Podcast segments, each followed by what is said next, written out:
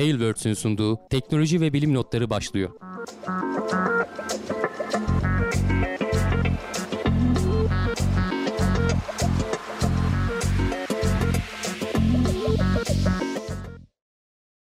Teknoloji ve bilim notlarına hoş geldiniz. Ben Hamdi Kellecioğlu. Karşımda Volkan Ekmen var. Her hafta olduğu gibi teknoloji ve bilim dünyasından haberlerle karşınızdayız. Nasılsın Volkan?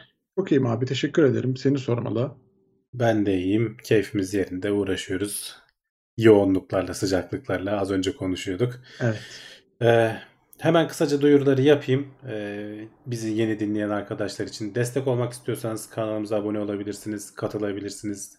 Twitch'ten abone olabilirsiniz. Oralarda da TeknoSeyir altında varız. Ee, sosyal mecralardan bizi takip edebilirsiniz. Bunun dışında destek olmak isteyebileceğiniz Türkiye'de başka yayınlar da var. Geçmişte ortak yayın yapıyorduk. Gelecek Bilim'de, e, Evrim Ağacı. Hani benim şu anda aklıma gelenler pek çok başka kanal da var. Bu tarz kanallar sizlerin destekleri sayesinde ayakta kalıyor arkadaşlar. Mümkün mertebe buralara destek olmaktan çekinmeyin. Bu tarz yayınlar ancak bu şekilde çoğalır. Ee, neler konuşacağız Volkan? İstersen şöyle kısaca bir say sonra da hemen başlayalım. Evet abi yine bir hızlıca COVID değerlendirmemiz var. Ondan sonra aşıların e, etkinliğiyle alakalı e, ölümleri %99 oranında engellediğine dair bir haberimiz var.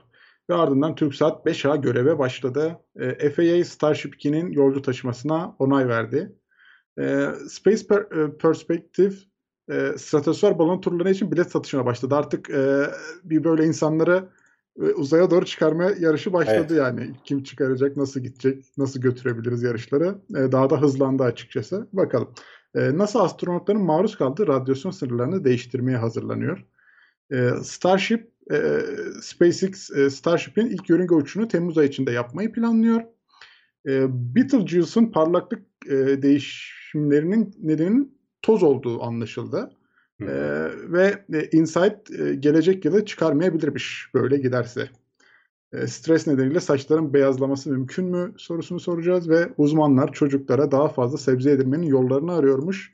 Yine haberde ayrıntılarına bakıyor oluruz abi. Sen istersen bize bir Covid'de neler yaşadık ondan bir Çok bahset. kısa bir değerlendirme evet. yapalım. Ee, nispeten iyi haberler var artık. Hani Hı-hı. yokuşun e, tepe noktasını da açtık. Aşağı doğru gidiyoruz. Aşılamalar hızlı ilerliyor. Geçen hafta burayı paylaştığımda 42 küsürü milyondu. Şimdi 48 milyon yani yaklaşık 5-5,5 milyonluk e, bir aşılama yapılmış. Ama bundan sonra herhalde biraz azalacak. E, medyada da şeyi görüyoruz. Aşı, olmak istemeyenlerinden işte tereddütleri vesaire falan olan insanların e, gitmeyebileceği vesaire falan konuşuluyor. Hatta bazı ülkeler e, mesela Yunanistan'da gençlere 150 euro mu ne verilecekmiş aşı olurlarsa öyle bir haber bilmiyorum doğru mudur. e, teşvik amaçlı pek çok ülkede belli şeyler yapılıyor. E, yani bundan sonraki sorun herhalde bizim gibi ülkelerde şey olacak. Aşıya ulaşabilen hani bizim gibi ülkeler dediğim aşıya ulaşabilen ulaşamayanlar var. Onlar zaten Üçüncü dünya ülkeleri işte e, hep konuşuyoruz. Dünya Sağlık Örgütü uyarıyor işte pandemiyi böyle bitiremeyiz falan diye ama öncelikle sonuçta bütün devletler kendi vatandaşlarını aşılamaya bakıyorlar. Bizde de şimdilik iyi gidiyor gibi görünüyor. E, pek çok kişi ilk dozunu oldu. ikinci dozunu olmak için bekliyorlar. E, onlar da herhalde bayramdan sonraya falan kalacak. O arada inşallah hani e, bu aşı karşıtları falan sosyal medyada da dediğim gibi görüyorum. E, çok az denendi falan deniyor ama milyarlarca kişiye vuruldu arkadaşlar bu aşılar artık. Yani uzun dönemli etkilerinin de daha önce de birkaç kere konuştuk. Böyle yani aşı dediğin şey 10 yıl 20 yıl seni etkileyecek sonra etkisi çıkacak bir şey değil. Yani çok az bir miktar RNA veriliyor vücuduna. E, zaten yani bir, birkaç gün geçmeden onun tamamen vücut tarafından yok ediliyor. E, o arada senin bağışıklık sistemini tetikliyor. Yani e, çok komplike böyle hani uzun dönemli radyasyon ya da işte ne bileyim birikimli böyle zehir e, almak gibi bir şey değil bu. E, bunu pek çok kez anlattık ama tabii ki sonuçta insanların tereddütleri de var. E, devletin herhalde bundan sonra daha çok belki kampanyalarla falan bunu desteklemesi lazım. E, zaten televizyon reklamları falan artık daha da böyle sık ben görmeye başladım yani. Evet, hani işte yani şu ana kadar aşı yoktu. yapılan falan. Hı? Yeterince yoktu. Ee, şey olmuyordu hani bu sorun olmuyordu ama şimdi artık aşı olmaya başlayınca bu artık göze batmaya başladı. Evet. Yani toplumun %70'ini 75'ine ulaşmamız lazım ki bu dertten daha rahat kurtulalım. Orada da işte belki ilerleyen dönemlerde kimseyi zorlayamazsın ama hani aşı karta gibi bir şeyle işte HES koduna muhtemelen bağlarlar e, ne bileyim belki böyle maçlara girmesi yasaklanabilir. Hani böyle toplu insanların e, bir arada olacağı yerlere E, belki hani bilmiyorum o da devlet büyükleri karar verir mi böyle bir şeye ama Hı hı. e, belki böyle şeyler söz konusu olabilir. Eğer çok düşük kalırsa. Eğer çok düşük kalmaz da hani %20'lik kesim falan kalırsa e, %70'i 80'i geçiyorsun zaten. Hani onların da kendi tercihi diyebilirsin. E, hani zorlamayla olacak bir şey değil sonuçta. E, ikna faaliyetiyle falan ilerlenmesi lazım. Neyse biz devam edelim. Evet. E, geçtiğimiz haftalarda hep paylaştığım bir Bloomberg'in e, şeyi vardı, sıralaması vardı. Hı hı. E, her ay yayınlıyorlar, güncelliyorlar bunu. Eko, e, pandemi etki e, indeksi diye bir şey. Pek çok farklı alana bakıyor. Önceki bir yayınlarda konuştuk. Türkiye'nin buradaki durumu Mart ayında bayağı bir gerilemişti. 46. sıraya düşmüştük. E, 53 ülke vardı galiba. Evet. 53 ülke içerisinde 46. sıraya düşmüştük. Geçen ay 41'e çıktık. Bu ay 14. sıradayız. Yani Türkiye şu hatta bak şu grafikten daha böyle net görünüyor. Onu gösterebilirsem. Ee, şurada yani Singapur bak uzunca bir dönem birinci ikinci sıralardayken o gerilemeye başladı. Niye? Çünkü diğer devletler yakalıyor artık onu. Şu Türkiye'nin durumuna bakar mısın? Yani bir ay içerisinde inanılmaz bir yükselişle Yükseliş e, pikle. Evet yani Nisan ayının tam başlarında çok diplerdeyken e, Mayıs, Haziran derken böyle bir anda 14. sıra belki önümüzdeki günlerde bu daha da artabilir. E, çünkü hani daha Haziran'ın işte bu şeylerinde aşıların etkisi tam anlamıyla görülmedi. Önümüzdeki ay- aydan itibaren çünkü bu endeks şeye de bakıyor. İşte yasaklamalar ne kadar seni engelledi? İşte e, ekonomin ne kadar hızlı büyüdü ya da bundan ne kadar etkilendi falan gibi pek çok şeylere bakıyor. E, aşılama standartlarına vesaire falan da bakıyor. Yani burada belki artık daha da yukarılara çıkılabilir. Zaten hani üst taraflarda dediğim gibi Singapur falan gibi, Güney Kore falan gibi ülkeler vardı. Yeni Zelanda falan ülkeler vardı. E, Singapur mesela aşağılara indi baya. E, mesela bak şurada flight capacity diye bir şey var. Pandemiden önceki e, döneme göre e, 2019 yılının aynı dönemine göre uçuşların ne kadar azaldığını yani böyle çok pek çok alanda e, istatistikleri bir araya alarak bunu yapıyorlar. E, mesela Türkiye'nin e, 2019'a göre %39 azalmış. Nispeten iyi bak açık mavi. E, ama Singapur mesela burada bayağı kötü %83 adamlar tamamen neredeyse durdurmuşlar. İşte lockdown severity dediği işte bu yasakların ne kadar e, keskin olduğu.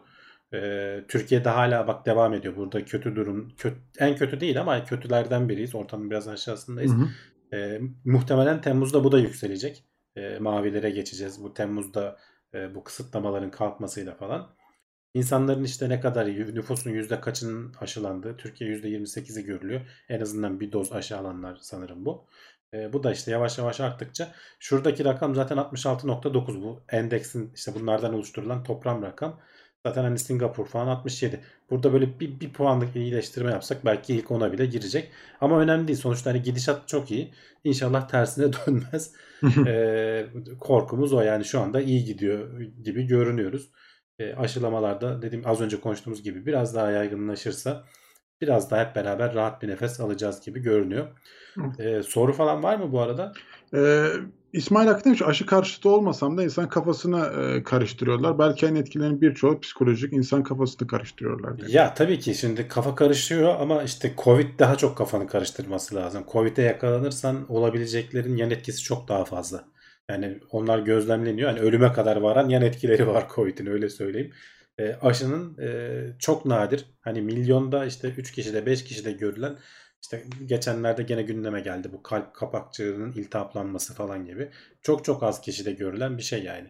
Ee, ki onlardan da %100 bununla bağlantı olup olmadığından emin değiliz. Sadece önlem olarak söyleniyor. O prospektüslerde hani bir aspirinin bile şeyine bakarsan neler neler yazıyor. Yani içmemen lazım aslında. Bu da onun gibi bir şey. Ee, Covid'e yakalanırsan, korona e, mikrobuna yakalanırsan çok çok daha riskli bir durum. Ee, hatta bir doktor şey diyordu Twitter'da. Yani aşının tehlikesinden korkmak, sokağa çıkınca yıldırım düşmesinden korkmak gibi bir şey diyor. Yani o kadar ufak bir şeyi e, şey yapıyorsun. E, sonuçta sokağa çıktığın anda araba kazası da geçirebilirsin. Başka şey de olabilir. E, bazı insanlarda mesela bende çok az bir gün kolum ağrıdı geçti. Bazı insanlarda koltuk altında lenf bölgesi var. Lenf düğümleri var. Orada mesela şişlik falan yapmış böyle bir, birkaç gün ağrı çekenler olmuş. Ama bir haftayı bulmuyor yani bunların hepsi. E, ikinci dozda biraz daha şiddetli oluyor diyorlar. Vücudun gösterdiği bağışıklık tepkisiyle alakalı. Bakalım daha olmadık ikinci dozları göreceğiz. Evet. E, tam da bundan bahsederken aslında sıradaki haber bununla alakalı. Amerika'dan bir istatistik. E, Mayıs ayında 853 bin kişi hastaneye yatmış COVID-19 nedeniyle. Bunlardan e, bunlardan sadece 1200 tanesi yani binde biri e, iki doz aşılanmış insanlarmış. Yani 853 bin kişinin sadece 1200 tanesi. Bunların da hani burada yok muhtemelen şeyleri e, ayrıntıları ama ayrıntısına baksan muhtemelen yaşlı kesim. Onlarda aşıların e, bağışıklık sistemi tepkisi uyandırması daha zor oluyor. Daha düşük oluyor veya işte e, belki altında yatan kronik bir hastalığı falan ol, varsa genç kesimde oluyor. E, bunlardan da 18 bin kişi hayatını kaybetmiş. Hayatını kaybedenlerden sadece 150 tanesi e, tam aşılı. Yani iki doz aşı olmuş. Yani burada aşıların %99 küsür oranlarında koruyucu olduğunu görüyoruz. E, ki hani Amerika'da yapılanlar da işte Pfizer ve şey e, Moderna bir de Johnson Johnson var sanırım galiba. E, bizde de işte BioNTech son zamanlarda çok yapılmaya başladı. Sinovac da var. Sinovac'ta da hani nispeten oranlar daha düşük olsa da e, ölüm oranları aşağı yukarı aynı seviyelerde olduğunu geçmiş araştırmalardan biliyoruz. Türkiye'den de keşke böyle bir istatistik açıklansa. Geçenlerde ben bir iki açıklandığını gördüm ama bu kadar büyük bir e, data değildi. E, o yüzden hani buraya almadım. Hı hı. E, o yüzden hani aşılar arkadaşlar çok şey değil. Çekinceniz varsa hala olmadıysanız da ben tavsiye ediyorum pek çok doktor gibi. O riski almazdım. Hani kendi adıma zaten almadım. Hani ilk fırsatta gidip aşımı oldum ben. Ya tabii canım zaten işte hani kaç tane de istatistik var. Övünme oranını %99 oranda azaltıyor demek ya çok çok ciddi bir Evet ya hani etkisi bir de, olduğunu bir de şey gibi yani. çok çelişkiler var. Yani artık... Hı? adam e, hani bu arkadaşlar için söylemiyorum da öylelerini tanıyorum. Hani aşı olmaya korkuyor sonra gidiyor sigara içiyor fosur fosur. Yani hem de yani bu sürekli yaptığım bir şey ve e, kansere götüreceği %30 e, akciğer kanserinin riskini 30 kat arttırdığı falan bilinen bir şey. Yani ve üst üste kanıtlanmış bir şey ama onu yapıyorsun. Bundan çekiniyorsun. Böyle çok garip. İnsanoğlu işte böyle bir şey. Yani çelişkiler yumağıyız. Ee, bakalım yani takip edeceğiz. İnşallah oran düşük kalır. Hani bu reddedenlerin, olmak istemeyenlerin oranı düşük kalır. Evet, Serkan sormuş demiş ki bu aşılar bir insanı kısır yapabilir mi? Ee, ya zannetmiyorum. Niye yapsın? Çünkü yani dediğim gibi çok az miktarda bir şey alıyorsun. Bir insanı kısır hale getirebilmek bu kadar az bir şeyle mümkün değil. Yani bayağı e, kimyasal şey vermen gerekiyor vücuda. Hatta Bayağı tam tersine, tam Evet. tersine geçenlerde bir araştırma vardı. Biz gündeme aldık mı hatırlamıyorum ama Yok e, almadık. erkeklerdeki sperm miktarını arttırdığı Arttırıyor. söyleniyor. Yani bu kısırlıktan korkan arkadaşlar buna baksın diye. E, bu, bu bilimsel araştırma. Hani böyle geyik veya sonradan kulaktan Evet. dolma bir şey değil. Adamlar araştırmasını yapmışlar. Ve Yani- bu sonuç çıkmış. Tam tersi etki de olabilir. Ver abi 4-5 doz diye 4-5 şey doz, evet. hani abi fazla varsa alayım biraz daha ben diye gidip olanlar olabilir yani. Ya mesela değişebiliyor mesela bak Bora demiş ki bende ishal ve kusma oldu demiş. Evet yani her vücut da farklı etkiler oluşturabiliyor ama Ya o işte evet bütün yani ilaç şeylerinde de var yani böyle farklı yan Tabii, tabii. etkilerin olması ama işte dediğim gibi muhtemeldir. hani burada bakacağın şey aldığın riske göre hani korona e, veya Covid'e yakalanmak mı yoksa e, şey mi? E, Hı. aşının böyle birkaç günlük hafif etkisi mi? E, kesinlikle aşı tercih edilir yani. Ee, Evet, e, bir arkadaş sormuştu. Aşıya ücret alan ülke var mı? Özkan sormuş. Ya- Aşıya ücretli yapan ülke. Zannetmiyorum. Hani genelde herkes vatandaşına ücretsiz veriyor. Hı hı. Ee, geçen Cumhurbaşkanı öyle bir şey açıkladı ama sonra onu zaten gördük, e, duyduk her yerden. İngiltere'de özellikle ücretsiz olduğunu hani biliyoruz. Hı hı. Orada herhalde bir konuşmasını hazırlayanların bir hatası mı oldu ne olduysa ya da başka bir şey mi kastetti konuşmayı da dinlemedim ben. E, ama hani şu an aşı ücretli aşı yapan e, yer yok benim bildiğim. Herkes e, ücretsiz bir şekilde vatandaşına uyguluyor. Hatta e, sadece vatandaşına değil eğer o, o ülkede oturma iznin varsa e, çünkü sonuçta o ülkede yaşayacaksın ve diğerlerine bulaştırma riskin var. Vatandaşı olmasan bile uyguluyor çoğu ülke. Hı.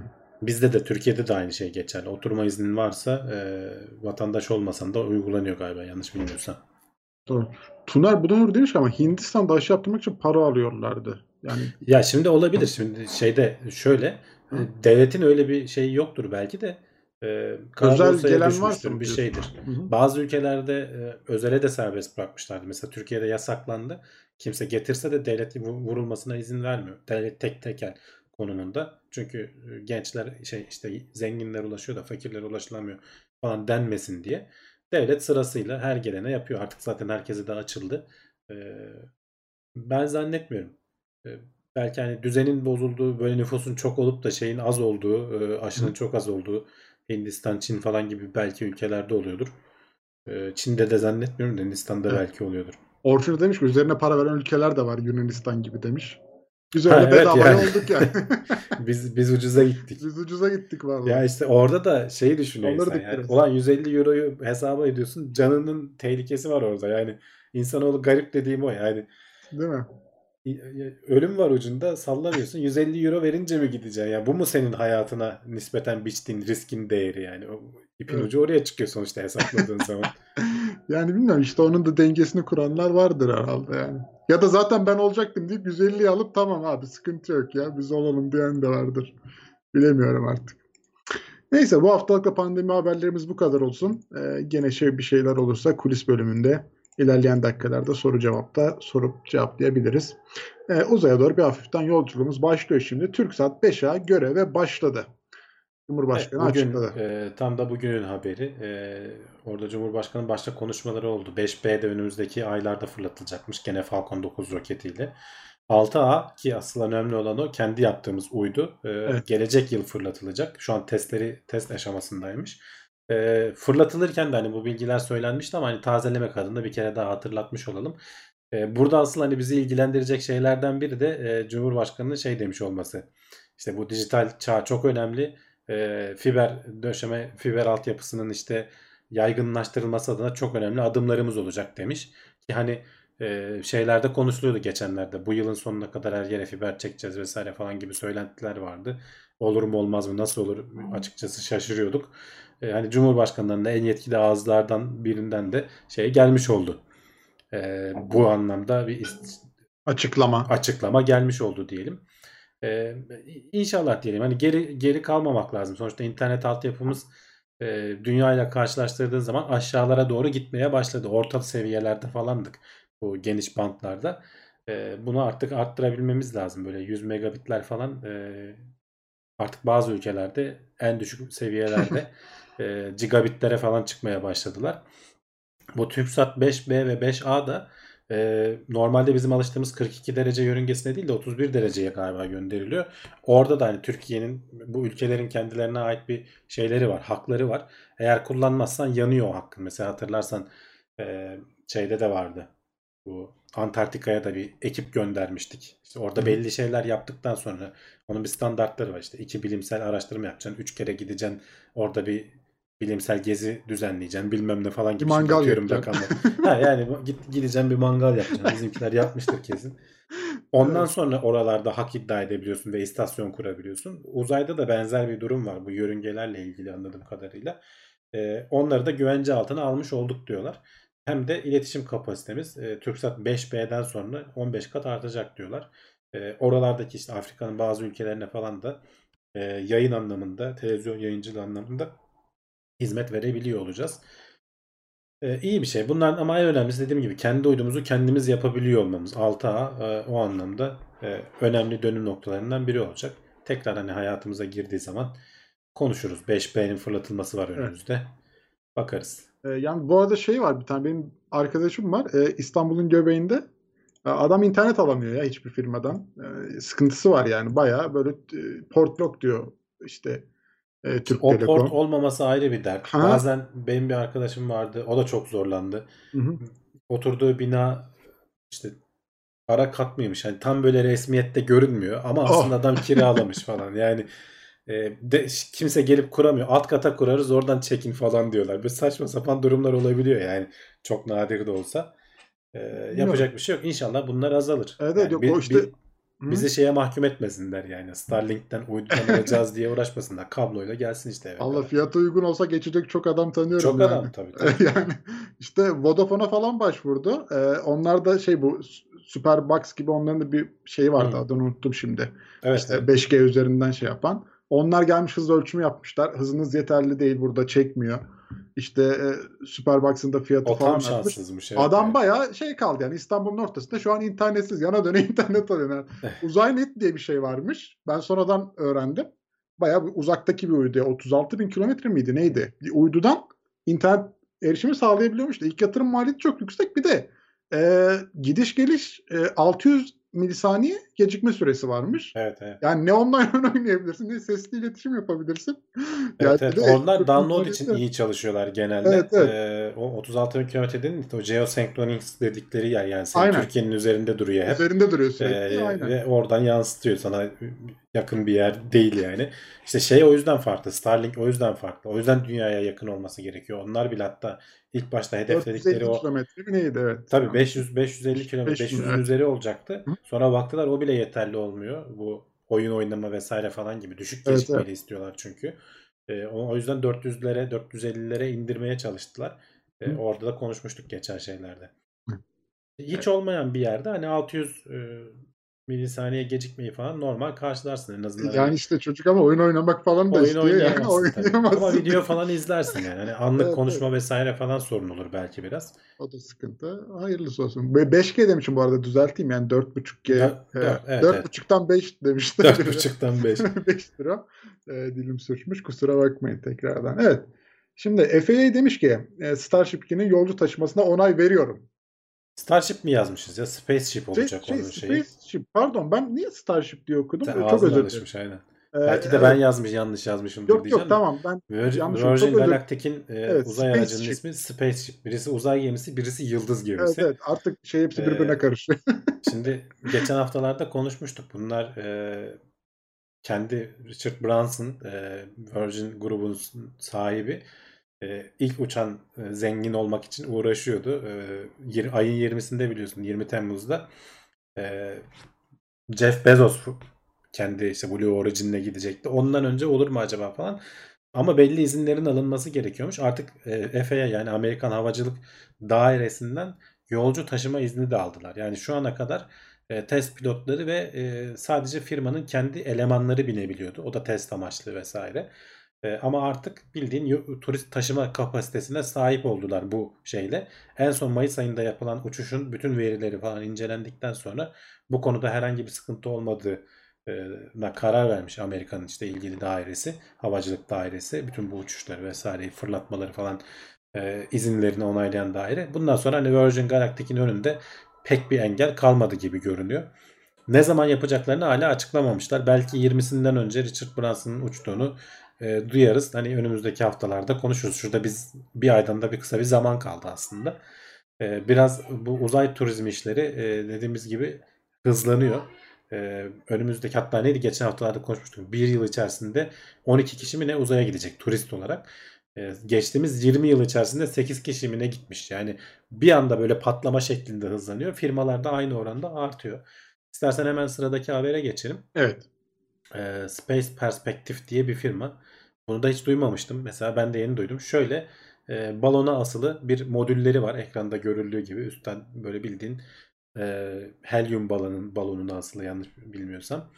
Onunla seni stratosfere kadar götürüyorlar. Tabii ki bu şey kadar Virgin Galactic ya da Blue Origin'inki gibi 100 e, kilometreye çıkmıyor. Uzayın sınırına gitmiyor. Bu 30 kilometrelerde falan kalıyor. 100 bin feet demişler.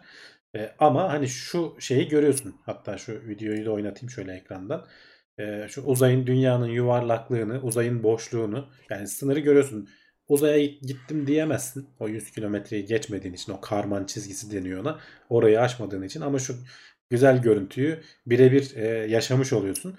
Maliyeti de düşük. E, balon vesaire Balon, falan evet. nispeten ucuz. Hı hı. 125 bin dolar. Hani maliyeti düşük dedim bize değil tabii ki. Yani e, Blue Origin'e göre veya işte bu Virgin Galactic'in şeyine göre nasıl bir yolculuk olacak dersen de hani şöyle kabaca bir resmini çizmişler sitesinde. Sen önce işte balonla dünyadan çıkıyorsun, e, yükseliyorsun.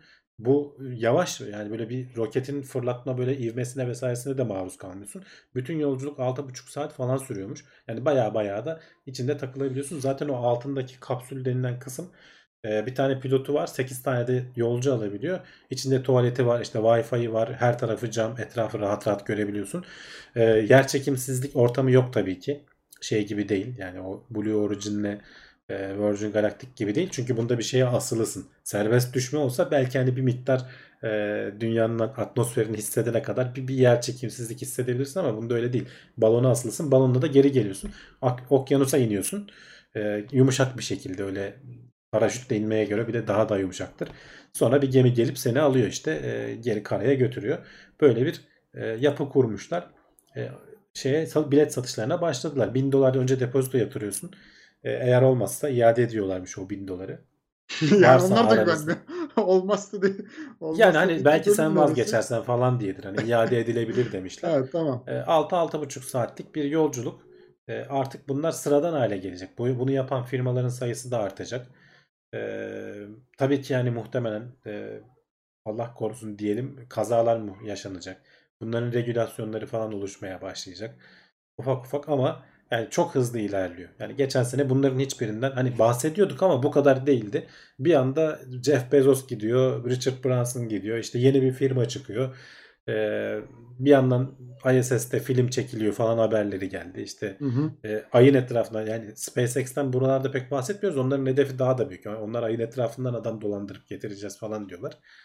Ee, böyle hızlı gelişmeler yaşanıyor. Uzay turizmi. Biz ülkeye turist çekelim derdindeyken e, peri bacalarında işte balon e, gezisi yapalım falan derken millet uzaya göndermeye başladı. Bizden de girişimci çıkar mı bilmiyorum. Yani bilmiyorum Çünkü da bu Hı? balonun şeysi o kadar şey değil. E, teknolojisi olmayacak. Yani bir roket motoru teknolojisi değil. Tabii ki yani çok zordur. Çok eminim. E, orada da bilimsel ince bir mühendislik gerektiren bir şey vardır. Ama yapılabilir görünüyor. Tabii bu şeye bağlı. Biraz hava şartlarına falan çok daha bağlı. Hani e, hareketli hani motorlu bir uçuş olmadığı için hani rüzgar müzgar vesaire falan çok olursa belki yapılmıyordur uçuşlar. Gerçi aynı şeyler roketler için falan da geçerli. Gerçi bence yani bir yani motor vardır bir yön vermek için çünkü yoksa nereye Ya gittiği görebildiğim kadarıyla yok. Yani hani tabii ama ben o çok çizim geldi bana. Bilmiyorum hani daha zaten Tabii tabii çok başında zaten. da. Ha, yok şöyle denemesini Ha? yapmışlar. Bir tane Aha. insansız bir araç göndermişler geçtiğimiz aylarda. Ee, o başarılı bir şekilde denemişler ama hani görebildiğim kadarıyla Hı. hiçbir yerinde bir rotor, motor, bir itici, bir pervane hiçbir şey yok yani. Pilot ne yapıyor? Şey mi? Gazı açıp kapatıyor mu? Ne yapıyor oradaki pilot? Onları mı Pasif ayarlıyor? şeylerle yön veriyor Ha, belki bilmiyorum olabilir. yani. Bilmiyorum. E, Hani yoksa kanatçıklar falan vardır böyle düşeceği yeri falan vesaire. hani Bir ayarlamak de sanki pilot biraz- dediğin şey yapıyor ya yani Ay, maksat bizden yolcu, de birini yolculara gönderdik göz kulak oluyor aynen. Evet bizden Ee, de biri var. Dünyada da bir kopilot daha varmış. O da dünyada mesela içeride değil. Ee, bir orta yukarıda pilota bir şey olursa dünyadan da idare edebiliyorsun yani aslında İyi, aracı. Ee, yer yer ekipleri tarafından hani dünyadan deyince sanki başka bir gezegendeymiş gibi olmasın. yer ekipleri tarafından idare edebiliyorsun. Ee, şey e, o oradaki adam hani biraz göz kulak oluyor. Hani bir ihtiyacı olan varsa onlara yardımcı oluyor falan. Olabilir. Güzel. Bakalım. Göreceğiz bakalım. Hani daha ilk insanlı denemelerini falan yapmadılar ama yakın zamanda yapacaklar belli ki. Ya tabii artık bu yarış e, başladı. Hızlı da gidiyor. E, dediğim gibi ya fiyatlar da düşüyor abi. Baksana yani 125 bin nereye diğer konuştuğumuz rakamlar nereye yani yarı Evet, yarıya farklar var neredeyse. E, daha da düşecektir yani bu insanların çok rahat ulaşabileceği bir teknoloji haline gelecek günün sonunda. Kerem Kekes demiş ki Kadıköy rıhtımında bir balon vardı. Bu da onun gibi uçup kaçmasın. Yani kaçabilir. E işte o yüzden hava şartları falan dikkat etmek lazım yani burada. Ee, çok daha fazla hani çok daha hassas hava şartlarına muhtemelen. E, bunların da hani riskleri bu. Onu değerlendirerek zaten uçmaya izin verecekler ya da vermeyecekler. Evet. E, sıradaki haberimiz e, NASA astronotların maruz kaldığı radyasyon sınırlarını değiştirmeye hazırlanıyormuş. Ne yapıyor? Ee, yani NASA e, şimdi astronotların e, belli radyasyon oranı, bir de ömür boyu alabilecekleri radyasyon oranları var. Hı hı. Ee, bunu doldurduğun zaman artık hani uçuşuna vesaireye falan izin verilmiyor. Ve bu e, değişikmiş. Mesela 30 yaşındaki bir kadında 180 milisievert iken e, işte 60 yaşında bir erkekte 700 milisievert'a kadar uzayabiliyormuş. Yani yaşlandıkça daha al- alabileceğin doz artıyor eğer gitmediysen tabii daha önceden. E, bunları daha böyle basitleştirip hem de oranlarını biraz arttıracaklar. Bu rate dedikleri bir oran var. E, radyasyona maruz kalmaktan dolayı ölme Türkçeleştirirsek. E, bunun %3'te kalmasını istiyorlar. Yani %95 hassasiyet oran, oranıyla %3 bu riski almanı istiyorlar. En fazla. E, bunun hesaplamasını vesaire falan değiştirmişler. E, daha doğrusu daha değiştirmediler. Bunu NASA öneriyor. Bağımsız bir araştırma kurumu National Academies'e komitesine başvurmuşlar. Onlar da NASA'yı desteklemişler bu, bu konuda araştırmalarını vesaireyi yapıp. Çünkü diyorlar ki yani radyasyonun nasıl olduğu, vücuda ne etkiler verdiği vesaire falan geçmişte günümüze göre bayağı veri birikti. Başka devletler falan çok daha riskli şeyler alıyormuş bu arada. E, risk oranları yüksekmiş. Şimdi NASA şeyi kaldıracak bir kere. E, kadın erkek ayrımını kaldıracak. E, herkese şöyle yanlış hatırlamıyorsam e, 700 milisievert, 600 milisievert miydi? E, öyle bir sınırı getirecek. Ama mesela diğer bilim e, uzay ajansları mesela Roscosmos, ESA ve Kanada Uzay Ajansı 1000 milisievert'miş onlarda sınır. Hı hı. Ee, Japonya'da işte 500 ile 1000 milisievert arasında değişiyormuş erkek ve kadın e, Japon astronotlara göre. Ee, şeyler Amerika'da da galiba al- 700'e mi 700. getireceklerdi ya? 700. 700, Ha, şu rakam evet. Hı hı. Yok 600'e getireceklermiş şeyden bağımsız olarak. Ee, şurada yazıyor şu cümlede yazıyor. Erkek veya kadın olmasından bağımsız olarak 600'e getirecekler. Ee, ama bu bile gene hani gördüğün gibi şey diğer ülkelere göre hani şey kalıyor muhafazakar kalıyor. Amerika e, astronotlarına biraz daha e, orada pay tanıyor diyelim. E, ama şeyi söylemişler bu yazıda önemli olan bu. E, Mars'a gidip geldiğinde e, 1000 milisievert'tan çok daha fazla alıyorsun diyorlar. Yani bunlar bile e, sadece Mars'a kadar gidip e, orada kalmadan bir şey yapmadan geri döndüğünde alabileceğin oranlar çok daha yüksek oluyor diyorlar. Bu yüzden e, eğer o zamanlar bir görevler görev vesaire falan olursa feragatname imzalatıyorlarmış uzayda şeyleri astronotlara. Hani e, ben bunu bilinçli olarak kabul ediyorum. Burada olabilecek her türlü hatadan dolayı işte devleti NASA'yı suçlamayacağım falan diye e, bunu imzalamazsan göndermiyor adam seni. Hani daha başka görevlere gönderiyor. ISS'e gönderiyor vesaire falan. E, bunun nasıl olacağı hani bu feragatnamenin nasıl olacağı vesaire falan şu anda o tartışılıyor. İnşallah günün birinde biz de hani Türk e, astronotları için bu sınırlamaları vesaireleri falan belirleriz. konuşuruz. Evet. E, Birey demiş ki vücut kütlesine göre belirlenmesi daha mantıklı sanki demiş. Evet yani aslında bu milisievert dediğin aslında zaten galiba vücut kütlesine göre olan bir oran. Ee, ona göre belirlenmesi daha mantıklı. Şeyi de ayırmışlar bu arada. Ee, astronotların maruz kaldığı şey var. Yeşil, kırmızı, sarı gibi böyle kodlar var. Onu da değiştirip kişisel e, ölçümleme vesaire gibi bir şeye gitmeyi önermişler. Bakalım hani gene haberleri gelirse konuşuruz ne yaptıklarıyla ilgili. Daha bunlar öneri aşamasında, taslak aşamasında ama muhtemelen yapılacak, uygulanacak şeylerden biri. Evet. E, SpaceX Starship'in ilk yörünge uçuşunu Temmuz ayı içinde yapmayı planlıyor. SpaceX'ten uzun zamandır ses yok farkındaysan. Ee, Starlink uydularını vesaireyi gönderiyorlar ama Starship en son Mayıs ayında başarılı deneme yaptı. Ee, SN15'ti galiba. Evet, Sonra kuyruk- onu tekrar kuyruklar fır- oluşmuştu yani onları izlemiştik hatta. Evet sonra onları tekrar fırlatacaklar falan dediler SN15'i. Sonra vazgeçtiler. SN15'i işte saklayacağız dediler. Çünkü ilk başarılı inişi onu böyle müzeye koyalım falan muhabbeti oldu. SN6 hala bekliyor orada. 16 pardon. Ee, rampada bekliyor ama fırlatılmadı. En son şimdi geçenlerde bir açıklama gelmiş. Muhtemelen Temmuz ayı içerisinde yörünge uçuşunu yapacağız. Yani bu yörünge uçuşu demek bu altındaki büyük e, roketinle birlikte üstteki e, ikinci aşamanın fırlatılması demek. E, bu ama tabii henüz e, yani SpaceX diyor ki SpaceX'in yöneticisi e, Gwen Shotwell biz Temmuz ayını hedefliyoruz diyor ama FAA'nin daha onayı çıkmamış. Az önceki gene aynı kurum havacılık dairesi. Niye onayı çıkmamış? Çünkü aslında şu ana kadar SpaceX e, birinci aşamanın bile pardon ikinci aşamanın o yerdeki şeyin bile testlerini e, çevre etki değeri yokmuş. Daha doğrusu çevre etki raporu yokmuş. Falcon 9 ve Falcon Heavy için olan çevre etki raporunu kullanıyorlarmış. O Meksika körfezinin orada o Boca Chica dedikleri yerde e, çevreye bu roketler ne kadar zarar veriyor vesaire falan bunların Hı bir. Hesaplanması hani her türlü projede olduğu gibi bunun yapılması gerekiyor. Bu yüzden eleştiriyorlardı SpaceX'i. Diyorlardı ki hani siz eski roketlerle bu roketler çok farklı. Hani kullandıkları yakıt farklı, büyüklükleri farklı, bambaşka şeyler. Yani sen o eski roketler için olan etki raporunu bunun için kullanamazsın.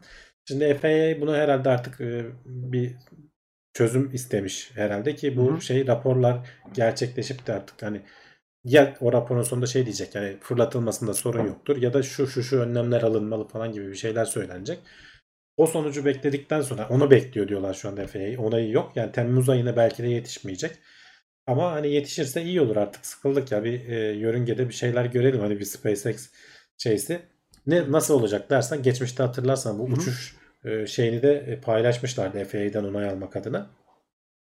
E, bu yörüngede bir tur dönmeyecek. Yani çıkacak yörüngeye uzaya çıkacak ve geri girecek hemen.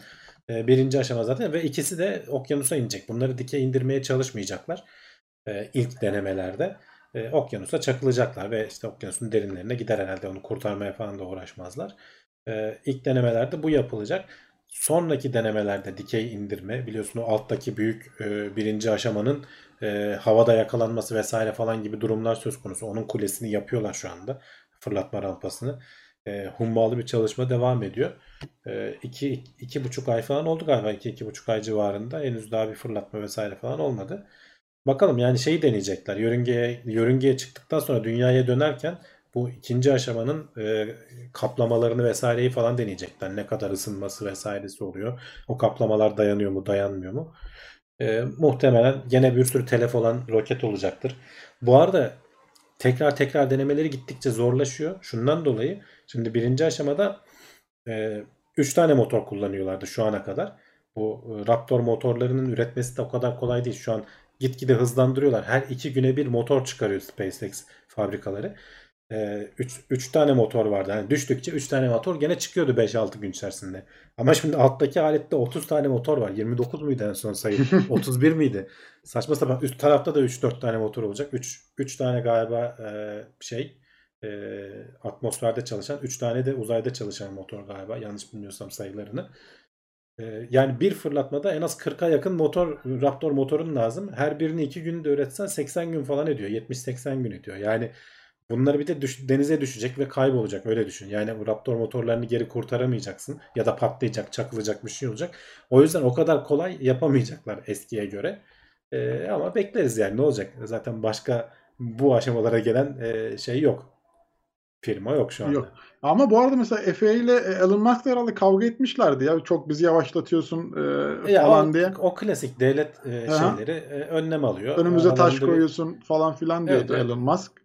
Efe ama için. Bu, bu iş böyledir. Şimdi özel sektör koşmak ister ama koşarken pek çok önlemi de e, biraz böyle göz ardı edebilir. Delmek istiyor. Tabii insan hayatını riske atabilir bilmem ne. E, devlet kurumları da bunu vermemekle hani inceleyip sık dokumakla e, yükümlüler. FAA tabii ki dikkat edecek böyle şeylere. Ha, gereksiz engel olmasın hani bürokrasiye takılmasınlar ama e, Amerika'da da herhalde minimumdur bürok bürokrasi diye düşünüyorum. Bizim ülke gibi değil. Bizimki kadar zor değildir diyorsun bir yerleri aşmak yani. Evet bakalım. Ee, güzel haberler geliyor ama Temmuz ayı çok az zaten önümüz.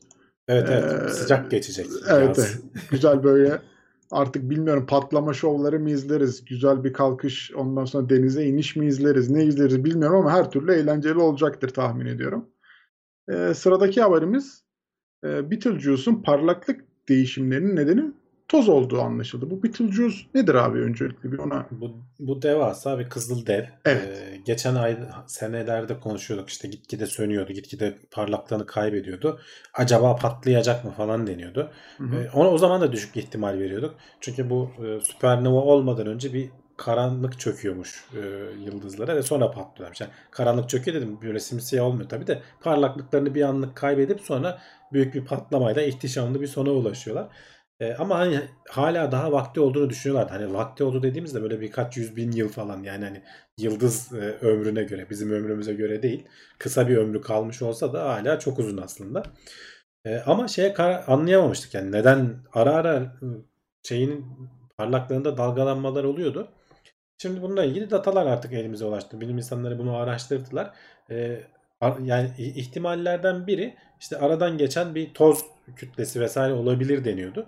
E, o ihtimal doğru gibi görünüyor. Çünkü bu parlaklığın azalması esnasında yüzey sıcaklığının azalmadığını bir şekilde ölçebilmişler. Çünkü bu parlaklık aslında güneşin e, daha doğrusu yıldızın sıcaklığıyla doğru orantılı. E, yüzey sıcaklığı azalmıyor. Nasıl ölçüyorlar onu bilmiyorum. Makalede de bahsetmemişler ama parlaklığı azalıyor. Bu, bu da ancak e, sana onun önündeki bir toz bulutundan olabilir diyorlar. Hatta o toz bulutu da kendisinden çıktığı deniyor. Çünkü bu kızıl devlerde bizim güneşimiz kadar böyle şey değil. Bunlar çok genişlemiş durumdalar. Dolayısıyla e, şeyleri yüzeyleri çok ince. E, ne denir? Yoğunluğu çok düşük. Yani hı hı, hı. E, dolayısıyla içerideki böyle konveksiyon akımları e, sıcak alttan ısınan sıcak gazlar yukarı doğru çıkabiliyor. O bir tanesi böyle büyük bir e, şey e, baloncuk şeklinde çıkıp e, uzaya kadar saçılabiliyormuş. Hatta bu da şey diyorlar ilk defa gözlemlediğimiz büyük böyle süpernova patlaması olmadan elementlerin e, güneşler, yıldızlar tarafından uzaya saçılmasının bir örneği diyorlar. E, biliyorsun o elementlerin oluşturulması mekanizması e, güneşin içerisinde işte hidrojenler helyuma birleşip helyum oluşuyor. Helyum birleşip işte karbon oluşuyor. Karbon birleşip e, sodyumdu galiba. Sodyum oluşuyor. Oksijen oluşuyor pardon. Oksijenler birleşip demir oluşturuyor falan. Bu ve bizim bütün bildiğimiz şeyler de son o son süpernova patlaması esnasındaki karmaşık kimyasal bileşiklerden elementler oluşuyor. E, nü- nükleer şeylerden, operasyonlardan e, elementler oluşuyor. Bun, ve o etrafa saçılıyor. Onlardan sonra tekrar bir araya bir, birikenler gezegenleri vesaireyi oluşturuyor. Aslında şimdi hepimizin bünyesinde e, yer alan elementlerin hepsi e, bu tarz böyle devasa patlamalardan oluşuyor. Bunlardan işte patlama olmadan da bazı e, tozların çünkü o toz dediğimiz şeyler aslında e, soğumuş elementler. Yani muhtemelen kalsiyum, sodyum vesaire falan gibi elementler diyorlar. Yıldızın kendi e, çıkardığı gaz önünde engel oluyor. E, böyle bir e, sonuca ulaşmış uzmanlar. Evet. Ee, yorumlara bakalım hemen. Kerem demiş kuantum devreye giriyor. Kuantumun devreye girdiği alanlar da oluyor tabii. Yani Aha. Güneşin sıkış o çok küçük alanda e, dar alanda olan operasyonlarda kuantum devreye girdiği şeyler de olur ama asıl hani bildiğimiz anlamda olan e, reaksiyonlar e, kuantum olmadan da hani nispeten açıklayabildiğimiz şeyler. Evet. Yeni gelenler var. Onlara da merhabalar diyelim. Ve sıradaki haberimiz e, Insight e, üzücü ama böyle giderse gelecek yılı çıkaramayabilirmiş. Ee, geçen haftalarda hatırlarsan e, toprak böyle serperek e, onun rüzgarın etkisiyle oradan çarpan kum taneleriyle tozları temizlemeye çalıştıklarından falan bahsetmiştik evet, artık. Beyin yakan bir şekilde. Evet yani o kadar zor durumdalar ki çoğu yani. bilimsel şeyi kapattılar. Zaten hani şu anda sadece sismograf çalışıyor üzerinde. Bir de çok zor durumda kaldıkları zaman şu robot kolu kullanıyorlar. E, artık o robot kolu da kullanamazsak zaten tamamen e, idareten e, dayanmaya çalışacaklar, hayatta kalmaya çalışacaklar. Şu anda Mars Güneş'e en uzak konumunda. O yüzden aslında bu sorun yaşanıyor. Biraz daha yakın olsa Güneş ışığından daha fazla alıp e, şeylerine devam edebilecekler. Bu seneyi atlatırız gibi görünüyor diyor. E, şeyin başındaki, görevin başındaki. Hı hı. Ama bir rüzgar gelip de temizlemezse panelleri e, gelecek seneyi muhtemelen gelecek sene bu dönemleri tekrar yaşadığımızda gene Mars en uzak uzak halini aldığında e, şeyi yakalayamayacak. Gelecek sene derken burada Mars'ın gelecek senesi bize göre biraz daha uzun olabilir. E, ama sonuçta hani Insight asıl görevi 2020'nin sonlarında bitti. Yani e, hedeflenen görevlerini yaptı. Uzatılmış görevi biliyorsun bu NASA görevlerinde hep şey yaşanıyor. Hep uzatılır. Uzatılır evet. Yani birin ana görevlerini yaptıktan sonra yeni görevler veriyorlar sana. Uzatabildiği kadar uzatıyor. Tabi burada da işte gene e, şeyden sinekten yağ çıkaracaklar. Hani bütün şu anda hani bu seneyi atlatacaklar ama şu anda ölçüm yapamıyorlar. Bilimsel datalarda da kesintiler oluyor diyor. Yani mesela atmosferi sürekli ölçüyor. Orada kesintiler oluyor. Manyetik alanı ölçüyor. Onda kesintiler oluyor. Yani bu senin aldığın bilimsel veriyi de etkiliyor. Alet hayatta kalıyor ama hayatta kalırken bağlantıyı kestiğin için sen e, elektrik harcamasın diye çeşitli aletlerden. E, ama işte sonuçta gittiği yere kadar gidecekler ellerinden geldiğince. Evet ama ya olmamış şey de değil. Dediğin gibi bir toz şey e, rüzgar gelir. Yani onun evet, üstündeki evet. bir şeyleri temizlerse bu yıl içerisinde e, gene bir uzatılmış görev görebiliriz yani. Eski tabii, tabii. halinden yani çok daha iyi hale gelebilir. Çok daha iyi hale gelebilir. Ee, şey bakalım. bu arada tekrar denemişler. O, o zaman ilk denediklerinde böyle %5'e kadar varan e, bir enerji artışı keşfetti. Yaşadıklarını söylemiştik bu Hı-hı. havaya e, kumları saçarak oradan seken parçaların temizlenmesi. Onu sonra iki kere daha denemişler ama aynı sonucu alamamışlar. E, o bir kereliğine öyle denk gelmiş herhalde. O bölgeyi artık rüzgarın denk geldi. Çünkü çok zordu dediğim gibi. Tam üzerine atmaman lazım toprağa. Önüne doğru atacaksın. Biraz rüzgar beyin esecek. yakan bir şekildeydi. Evet, evet. Rüzgar esecek. Oradaki parçacıklar e, kum taneleri gidecek de panellerin üzerinden sektirip şeyleri temizleyecekler falan. Hani ilk seferinde çalışması bile hayret vericiydi. Evet. Ee, ama ikinci, üçüncü seferde de istenilen değişimi e, şeyi sağlayamamışlar. Temizliği yani, sağlayamamışlar. Mahmut demiş ki NASA tipik Türk işveren gibi işçiden her şeyi almaya çalışıyor. ama yani sen de milyon dolar harcarsan ne, Neyse ki bu robot yani. evet, İnsan evet. değil. Yani ama o kadar para harcarsan sen de sen de istersin yani bir yıl daha Uzasın keşke görev diye. Ee, evet. Ee, şimdi abi stres nedeniyle saçların beyazlaması mümkün mü? Mümkün. Hayır görünüyor. yapma. Ee, hani senin yüzünden saçların beyazladı lafı e, bizde hep söylenir E, ama po- potansiyeli var. İlk defa insanlarda bu buradaki hani haberdeki konu da bunu daha önce farelerde falan göstermişler ama buradaki konu asıl ilk defa insanlarda bu yönde bir e, ne denir bir ipucuna rastlamışlar. Yani tam anlamıyla da e, birebir söylen gördüğü söylenemez. Çünkü denek grubu çok küçük. 14 kişi üzerinde. 14 sağlıklı kişi üzerinde ve bunların yaşı da 9 ile 65 arasında değişiyor. 9 yaşındaki çocukta nasıl bir durum vardı? Nasıl saçlarını beyazlattı anlamadım ama e, bunları uzunca bir dönem 2,5 yıl içinde falan bulmuşlar bu arada bu kişileri. Hani bayağı e, ince eleyip sık dokunan bir araştırma. E, bunları uzun bir dönem e, takip ediyorlar. E, özel bir böyle saç scannerı gibi bir şey yapmışlar. Bütün herhalde saçlarına bir şekilde tarıyorsun.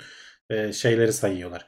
E, beyazlayan, Beyaz renk değiş- değişimlerine falan uğrayan. Çünkü sadece beyazlamak da değil. Hani siyah saçın varsa gitgide açılıyor. Yani tam beyaz da olmaz ama grileşir falan. Bunları ölçebilen hassas böyle scanner gibi, tarayıcı gibi bir şey yapmışlar. Sürekli ölçümler almışlar ve insanların e, stres günlüğü tutturmuşlar. Ve bunun arasında bir korelasyon olduğunu hani artan beyaz saç teli ve işte renk açılmasıyla stres arasında bir korelasyon olduğu gözlemlenmiş. E, hatta bir, bir şeyde e, deneklerden birinde 5 günlük tatilinde e, saç renginin geri geldiğini gözlemleyebilmişler. Vay Yani adam. Adam gitmiş kafayı dağıtmış, rahatlamış, e, stresini atmış, saç rengi de geri düzelmiş. Yani o stres hormonunun falan çünkü hani saç rengini belirleyen şey aslında o e, hücrenin o sonuçta saç ölü bir doku. Onun saç kökünde oluşturulurken pigmentini vermezsen beyaz oluyor. Pigmentini verirsen siyah oluyor, sarı oluyor. Neyse artık saç rengine göre. E, yaşlandıkça bu pigment e, gitgide onu veren o hücreler ölüyorlar. O yüzden beyazlıyor aslında saçların. Bunu geri getirmek mümkün değil diyorlar. Hani bizim yaptığımız araştırma yaşlanmada bir şey sağlamayacak diyorlar. Hani araştırmanın sonunda da bazen hikayeler vardır ya böyle işte çok korkunç veya çok kötü, üzücü bir şey yaşanmış. Bir günde saçları beyazladı falan denir. Ee, böyle abartılı hikayeler vardır. Öyle bir şey mümkün değil. Dediğim gibi saç ölü doku. Beyazlamaz yani. Siyah saçın varsa e, o siyah olarak kalır. Uzayınca belki hani çok aşırı bir stres yaşarsan beyazlamaz. Uzadığı zaman olur. Yeni gelen saçlar beyaz olur. Ee, burada da diyorlar ki hani bir insan işte yaşlılar böyle ne kadar stresini atarsa atsın saçları siyahlamaz tekrar diyor adam. Böyle bir şey beklemiyoruz diyor. Ya da genç bir çocuk 9-10 yaşındaki bir çocuk ne kadar streslenirse streslensin e, o siyahlığı bir miktar belki açılır ama gözle algılanmayacak seviyede olur. Yani o stresin etkisi diyor. E, dolayısıyla evet yani saçların beyazlaması streste mümkün. E, ama e, o kadar da değil diyebiliriz. E, şeyi de dikkat ederek e, denek sayısının hani 14 olduğunu, çok az olduğunu kendileri de söylüyorlar zaten. Buna da dikkat ederek belirtmiş olalım. O zaman Türkiye'de çok rahat beyazlayabiliyor o zaman saçlarımızı diye tahmin ediyorum yani. Evet yani o yaşadığın Stres strese her, bağlı. her Çünkü o da var bizde. o da, o da genetik bir şey canım. Kimisi rahattır mesela. Günlük stresini unutur adam. Kafaya fazla takmaz. Ee, kimisi en ufak bir şeyden stres yaşar. Ee, Olabiliyor böyle şeyler. olabilir. evet. Yani orada da genetik faktörler de önemli. O stres oradaki saç köküne ne kadar etki ediyor vesaire falan. Bu arada hani kazıtınca saçın daha gür çıkması falan da bir hikaye. Onun da hani hiçbir bilimsel temeli yok. Bütün berberler aksini iddia etse de Evet. ee, öyle olmadığını bilin. Hani yeri gelmişken söyleyeyim.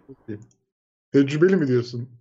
Tecrübeyle alakası yok yani bilimsel olarak araştırmış hani çünkü dediğim gibi saç ölü doku yani sen bu şeyi tutamıyorum şöyle bakayım şurada ölü dok ölü şeyi kessen ne olacak yani e, orası Çok pardon. sonuçta kökte olan bir şey değil Hı hı. tırnak gibi de bir şey yani tırnağı kestiğin zaman daha hızlı çıkmıyor sonuçta çünkü ölü dokuyu kesiyor.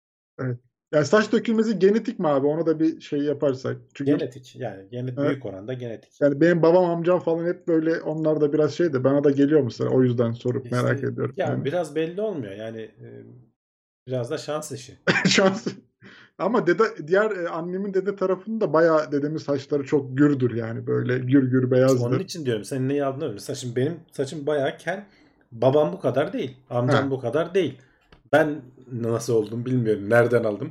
Valla Evet. benim amcalar babalar full yani ya. Hani hepsi şey yani saçlar yok ama di- diğer dede tarafım bayağı onlarda Dedemin saçları yani hala hastayımdır böyle bembeyazdır onun saçları.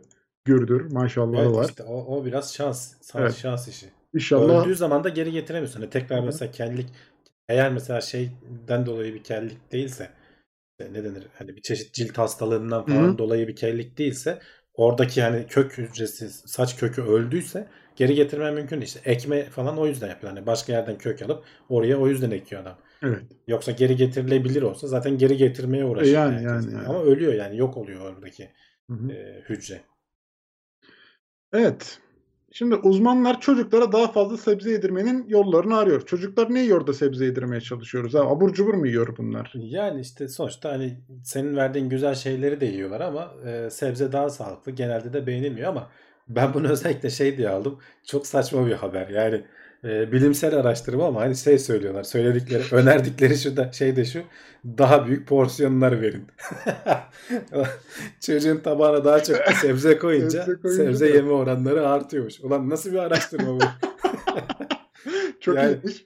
Yani hakikaten inanamadım. Önce hani şey mi diyorlar falan diye baktım. Böyle daha büyük kesin, daha büyük parçalar halinde verin falan mı diyormaya çalışıyorlar diye baktım ama öyle de değil. Bayağı bildiğin tabağına daha büyük porsiyonlar koyun. Hatta bunu da söylüyor. %68 oranında daha fazla e, yemelerini şey yaptık, sağladık diyor. Hatta şey de söylüyorlar. Belli bir e, porsiyondan fazlasını koyarsanız bu sefer de olmuyor. Tabakta kalıyor falan diyorlar.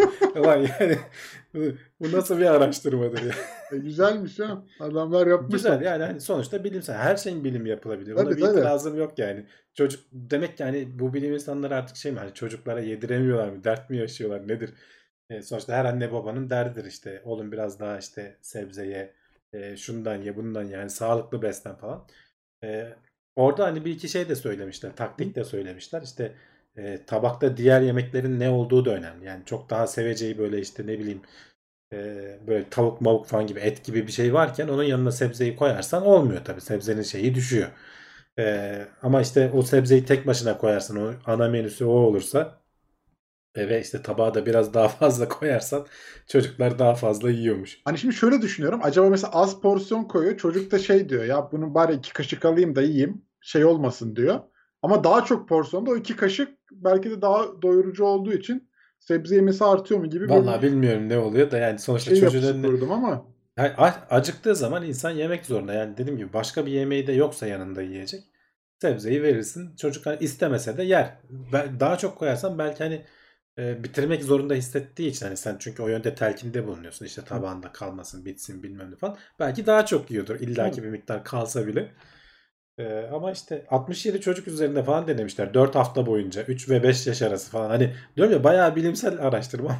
Adamlar kurmuş her şeyi. Hani ölçtük, şey yok. ölçtükleri şey çok saçma geldi bana.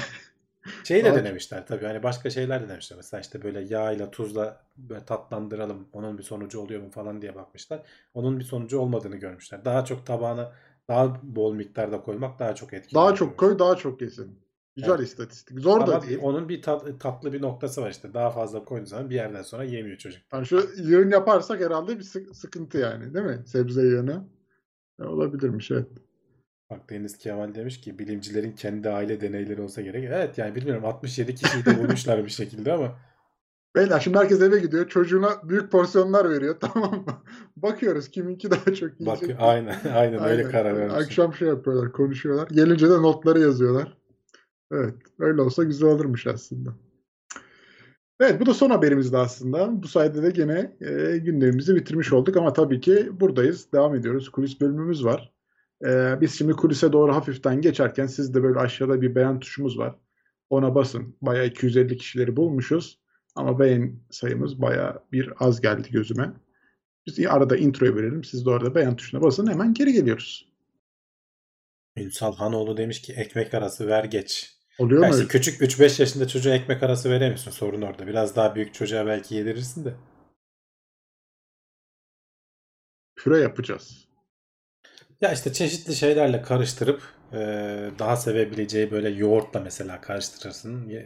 Ama tabii çocuğuna göre değişir. Mesela bizimkine böyle kaşığın arkasına saklardık tamam mı? Böyle ön taraf et, arka taraf sebze dolu mesela. o nasılmış ya? Çok iyi. Abi onu veriyorsun ağzında ayrıştırıp sana sebzeyi geri çıkarıyor. Vay Yani be. çocuk e, yemek istemediği zaman bayağı eziyetli hale getirebiliyor.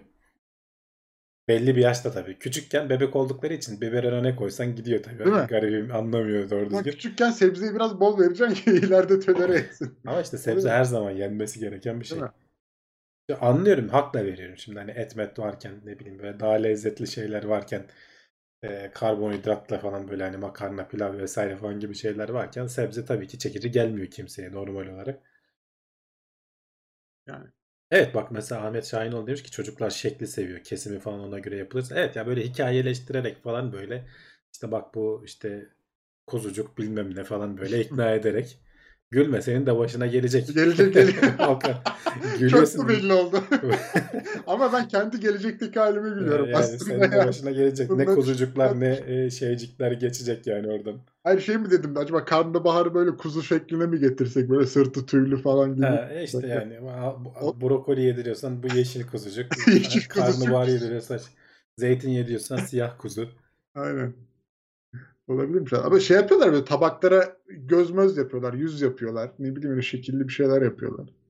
Hani onlar da aslında güzel Ya oluyor. alışkanlıkla alakalı bir şey. Yani bunu aslında ne kadar küçük yaşta alıştırırsan senin, senin günlük hayatında da hani ne kadar olursa çocuk da o kadar alışacak. Hani sonuçta sebzeyi hakikaten ne kadar çok yesek o kadar sağlıklı aslında.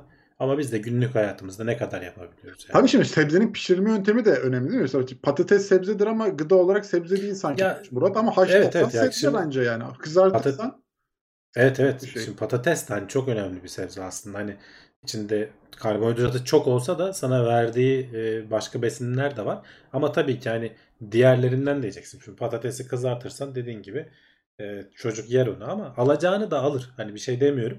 Ama tabii ki yanında yağı da yemiş yağ da oluyorsun. aldı yani. Yağ da aldı götürdü. O da sıkıntı. Haşlama sebzeler yedirmek herhalde zor. Yoksa kızartmayı sever çocuk bence de.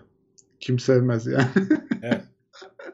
Yani şimdi sebzeyi de hakikaten böyle buharda falan pişirdiğin zaman işte en çok verimini öyle alıyorsun falan ama işte onu bir böyle lezzetlendirmenin yollarını bulacaksın. Böyle zeytinyağıyla vesaireyle falan bir şeyle karıştıracaksın. Hı hı. Air fryer yapansanız yağsız oluyor demiş. Bilmiyorum memnun musunuz? Ben air fryer'dan hiç memnun değildim. O nasıl bir şey ya bilmiyorum onu şimdi. Ya bu hava sıcak hava üfleyerek falan kızartanlar var ya böyle çok az bir yağ koyuyorsun. Hı. Ee, ama güzel olmuyordu yani o ve bayağı da uzun sürüyor. Evet. Şöyle bir makine vardı ondan mı bahsediyorsunuz? Ya ben çok yabancı kaldım. Evet evet ya bu tefalın Evet. tefalin falan Ha, değil mi? şeyi O bir yağ yani. koyuyor biraz patates öyle Aynen. kızartıyor ama. O her şeyi Ama o çok tutmadı. Tutsa evet şey olurdu Tutmadı yani. çünkü Demek ki kötü bir yani- şey herhalde. Kötü değil de o kadar iyi olmuyor ya. Öyle filmlerdeki gibi olmuyor yani şeyde reklamlarındaki gibi olmuyor. Bizde var denedik falan sonra vazgeçtik. Hem uzun sürüyor hem böyle bir değişik oluyor. Yani. Bilemedim. Yemeğe lezzet veren yağdır sonuçta. Evet zaten o Evet. tat şeyleri bizim aldığımız şey de eee, yağ asitleri. Et, et için de aynı şey geçerli. Eee, sebzeler falan için de mesela demişler işte zeytinyağı ve işte sevdiğin baharatlarla gayet güzel bir şey oluyor. Yanına da hani böyle gene etini de koyabilirsin. İlla sebze tek başına olmak zorunda değil. Ama işte çocuğa nasıl yapacağız zaten nasıl? Hani biz kendimiz hadi zor mor yeriz bir şekilde. Evet bu fırında falan pişirme yöntemleri de var ya patatesi Tabii, az tabii. yağla. Evet evet onlar zaten Onlar daha iyi. fena olmuyor. Evet. Evet. Az yağlı. Ama işte onlar da zaman alıyor mesela. Yani Bir de tabii Evet. canım fırın derdi de. fı- fırın hani daha fazla elektrik yakıyor vesaire falan. Ama e, yani yapılır fırın kızartacağına fırında yapabilirsin. Şuralar sana bir tarife göre yapınca iyi aslında. Biz mi? Başaramadık mı acaba? Olabilir evet belki de başaramadık. Ya da o dönem belki daha kötüydü. Şimdiki yeni çıkan versiyonları daha iyidir o aletlerin.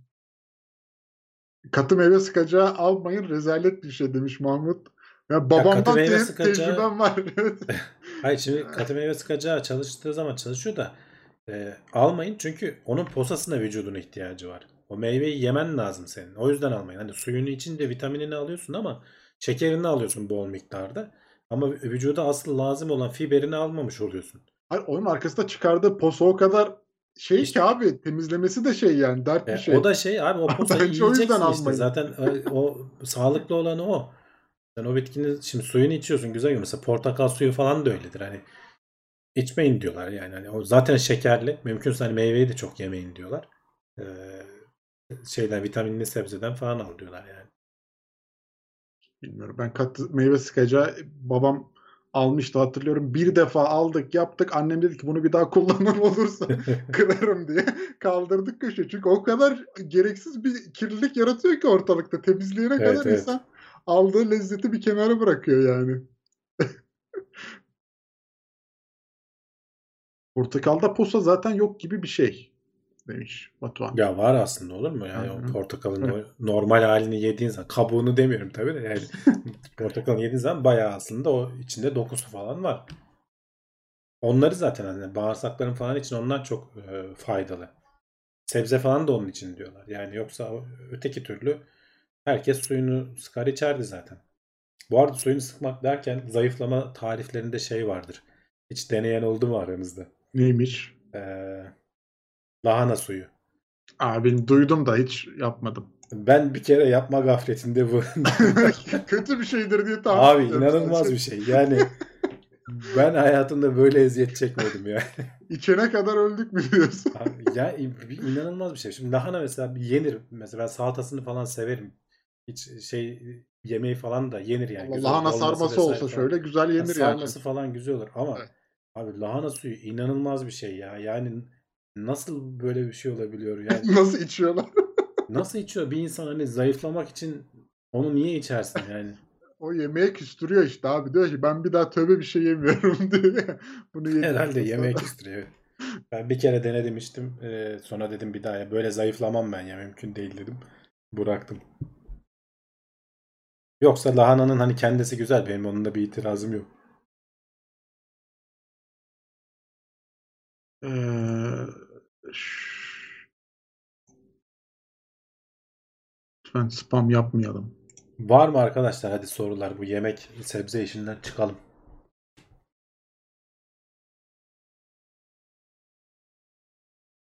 Binlerce yıldır beslenme şekli neyse o şekilde devam etmek gerekti aslında. Evet yani. Ama ya- Şimdi yeni şey... günümüzde çoğu şey tabii çok işlenmiş olduğu için sorun oluyor. Hı, tabii oraya daha içinden Ee, bakınca doğru. O yüzden yani mümkün olduğunca ham yemek lazım her şeyi. Ama tabii ne kadar yapabiliyoruz? Yani şimdi işleyince de adamlar güzel işliyorlar abi. Yani adam yapıyor Pringles'ı. Gel de yeme yani şimdi onu. İndirime de girmiş geçen hafta. Değil mi? 8 miydi 9 muydu öyle bir şey 10 lira mı? Millet kapışıyordu. Ispanakta demir var mı? Var galiba ya. Ispanaktaki demir öyle- miktarı yanlış yazıldığı için. Evet aşırı değil yani. Yani. Vardır da aşırı miktarda yok. 1-0 fazla atılmış orada. Virgül kaymış. Yapılan araştırma. Temel Reis şeyine. vardı bizim çocukluğumuzda. Size geldi mi bilmiyorum. Hiç Temel Reis, evet. mi? Oradan gelmiş zaten. Onu da nasıl çevirmişler? Pop Eyes'ı Türkçe'ye Temel Reis diyor. işte Hiç ne olsun ne olsun ne olsun diye yapmışlar yani. Yapay etin ne zaman yaygınlaşacağını düşünüyorsunuz? Ya çok kısa zamanda diyorlar. Ha, bende niye şeyler yani? Birkaç e, sene içerisinde çok hızlanarak gidiyor şu anda. E, yapay et ayrı. Bir de sebzelerden böyle işte çeşitli ete benzetilen şeyler var. Onlar da bayağı iyi diyorlar kullananlar. Bizim buralarda daha yaygınlaşmadı ama. Seni kargalar mı bastı abi? Öyle bir ses geliyor. ha. Burada şey var karga değil de şey e, martı. Evet yani martılar şu an çok kavga ediyor. Ya gece 3'te 4'te bir deliriyorlar. Ee, camlar açık olunca yaz aylarında. Ve İlginç bir şekilde hani denize de çok yakın değil oturduğum yer ama burada bir hava akımı mı var ne varsa hayvanların Ediyorlar. şey yeri yani toplanma merkezi gibi bir şey yani burada. Geceleyin deliriyorlar.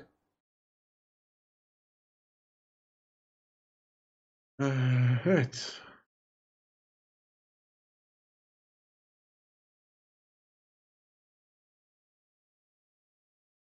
Yapay et yemek helal olmaz bence. Onu hocalar cevaplasın. Bir şey söylerler onlar. Ya zam yani niye helal olmasın bilmiyorum. Hani et değil sonuçta sen et diye yeme başka bir besin diye ye yani. Yani. Sonuçta yoğurt yemiyor musun? O da o da bakteriler e, o hale getiriyor. Eti de bakteriler üretip o hale getirirse neden olmasın? O şey olur. Yarın bir gün e, ilk başta bir itiraz edilir. Sonra o da bir yolunu bulur bence bir şekilde. Olabilir. Şey diyemedim. Maliyeti ucuz olursa kimse bakmaz zaten de. Doğal et isterim demiş Mahmut. Yani ama Doğal et şey olacak işte ileride. Hmm, Ne denir? Lüks olacak. tadı önemli benim için. Tadı da şey diyorlar ya iyi diyorlar. Yani ta- Tadı tadanlar. güzelse problem yok. Dokusu tadı e, normal etten ayrıştırılmıyor diyorlar. Yani neler neler yedik bugüne kadar onu da yeriz herhalde. Onu bir şey yeriz, olacağını aynen. sanmıyorum yani. Akıllı saatlerin nabzı ölçen sensörleri sürekli ışınlar veriyor damarımıza.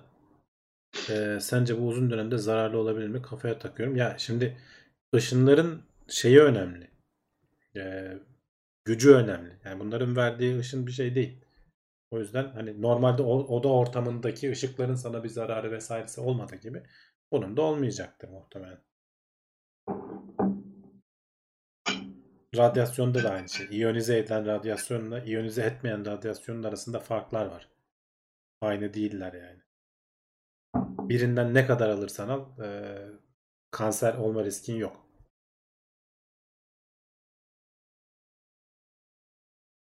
Sanki telefonlardan yayılan radyasyon daha yüksekmiş gibi geliyor bana. Bilmiyorum ama hani bir Ya tabii ki canım. Zaten bunun, bunun ışığından ne olacak? Işık ya bildiğin zaten. Diyorum ya odada bulunduğun ışıktan da çok farklı değil. Hani orada ışın yayıyor dediğimiz şey yapmıyor aslında. Hani radyasyon şey lazer gibi bir şey değil o. Bildiğin ışık aslında. Sadece hani şeyi ayrıştırıyor. Senin derinin altındaki damarı görebilecek hale gelmeye çalışıyor.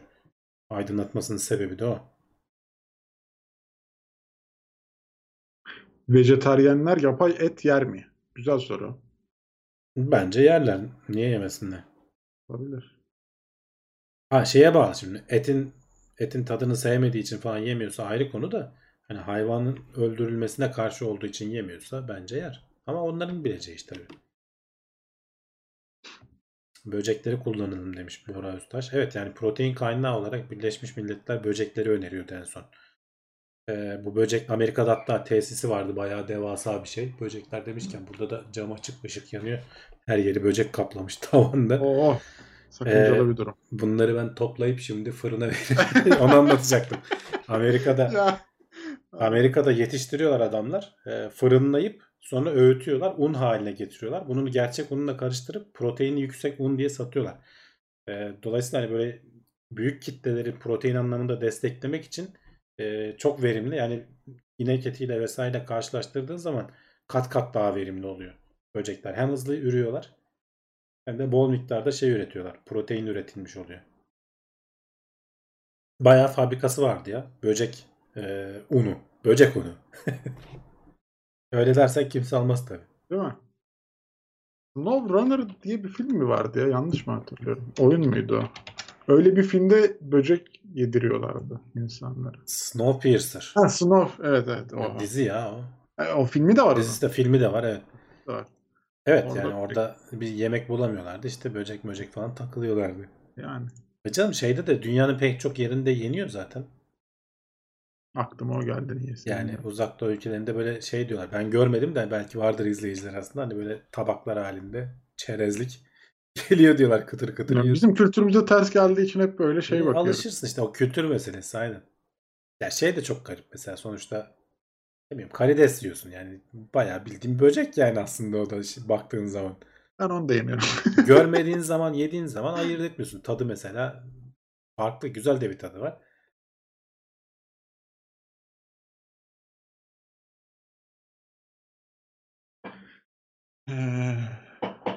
Beer Grylls bayağı yiyor demiş adam. Ya o böyle neler yiyor sonra adamın midesi bozuluyor falan.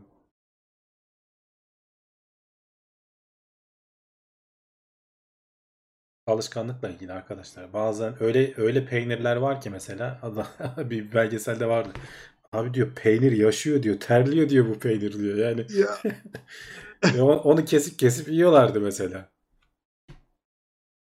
Evet midye mesela. Bak midye yerim. Midyede bir sıkıntı yaşamıyorum. İşte yani mesela midyede Midyede ama şey yani bildiğin pilav yiyoruz aslında.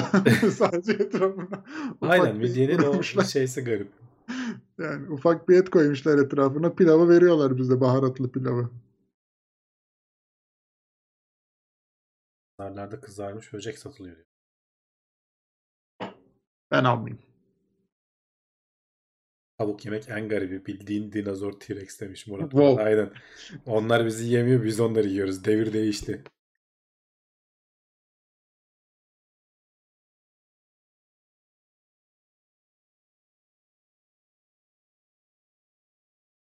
Civa yiyorsun demiş. Evet. Şey en çok civa içeren Orada var. Evet onu ben son midyeler. zamanlarda Ya abartmıyorsan sorun yok da eee, her gün midyeyle besleniyorsan ama mesela bir tepsi olsa yerim herhalde 200 tane. Hiç acımam. Pilav ama ya sonuçta bilmiyorum. Bana çok Evet. garip de bir şey geliyor ama tadı çok lezzetli. Niye bilmiyorum ya. evet evet. Civas, civasından mı bilmem ama Civasından yani. ki olabilir. Neden olmasın. Yani bilmiyorum. Tadı lezzetli sonuçta benim için. Denizlerdeki o su- suyu süzerek e, ya- yaşamında hayatta kaldıkları için ne kadar işte ağır metal varsa orada birikiyor. Mumbar yenir ya işkembede olması. Kokoreç de yerim. Hiç sıkıntı yok. Öyle İç, şey. içini yerim ya ben öyle şeylerin dolmanın iç kısmını dışını bilmiyorum nasıldır ama Yenir. Güzeldir. Norveç'te ticaretini yapan arkadaş vardı. Pizzalara falan koyuluyor demiş. Vay arkadaş. Ne ya? Neyi pizzalara koyuyorlar? Böcek. Ha. O. Yok. Böcekler ay yok. Bende yok onlar. Ya belli de olmaz. Denemek lazım. Belki hakikaten şey gelecek. Güzel gelecek yani. Çekirdek çitliyor gibisin mesela. Belki kıtır kıtır. Leblebi yer gibi. Olabilir. Tadına bağlı. Ama yapısı beni ben hep oldum olası böceklerden haz etmeyen bir insan olduğum Ya için. böcekleri evet ben de genel olarak yani sevmem de sevmem. e, zorda kalırsak yapacak bir şey yok. Ona bir şey diyemedim. Program Masterchef demiş. Ben de Biraz öyle- ona döndü bugün neden? Harbiden Son, son haber ama şey oynuyorum ben de Twitch'te e, hep yemek yapma oyunu bu Cooking Yemek Simulator simülatörü. var. Evet Cooking Simulator var. Bayağı zevkli ama bir yoruyor abi inanamazsın ya böyle.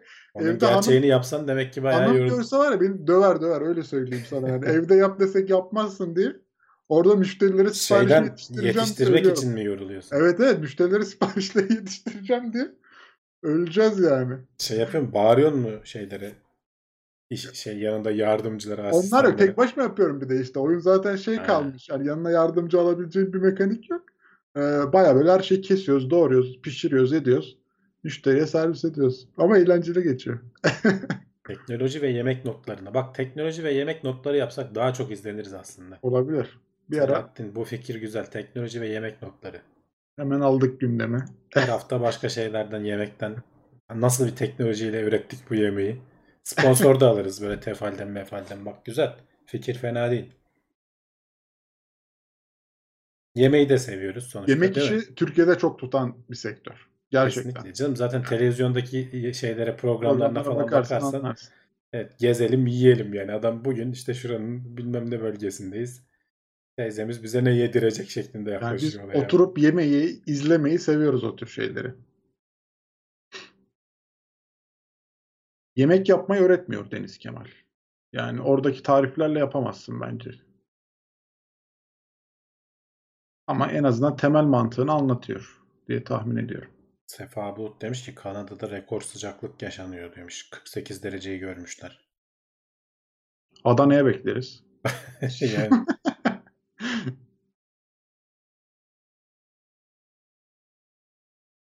Instagram'a girdikçe acıkıyorum demiş Selahattin.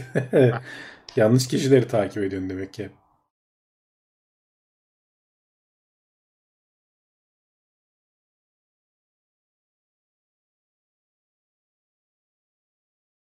Takip etmeyeceksin. Acıktırır onlar ya. Yani. Instagram.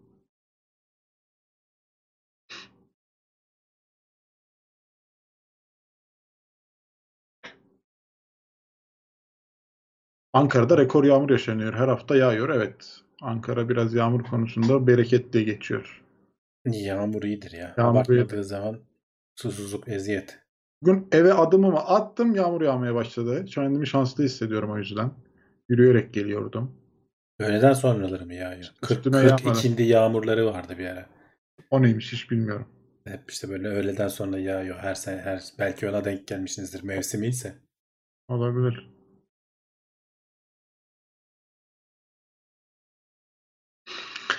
Tropikal iklim gibi oldu. Her gün sağanak yağıyor yazın. Evet güzel ama ya olsun. Serinliyor hava bence. Yağmur iyidir. Evet arkadaşlar herhalde bu hafta soru falan da yok pek. Bir yemeğe girdik vallahi Bir çıkamıyoruz. yemek işin konusuna içinden. girdik. Bir sıcak havalara girdik. Hı hı.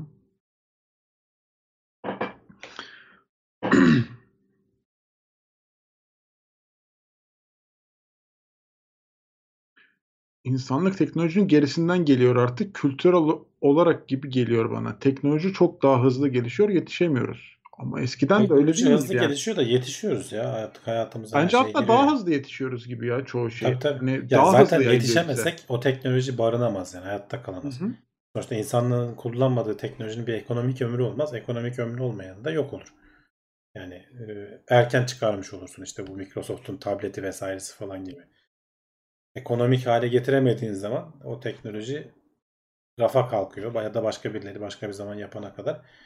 O yüzden hani şu anda etrafında gördüğün teknoloji birileri tarafından mutlaka kullanıldığı için var. Bir yer bulabilmiş kendine.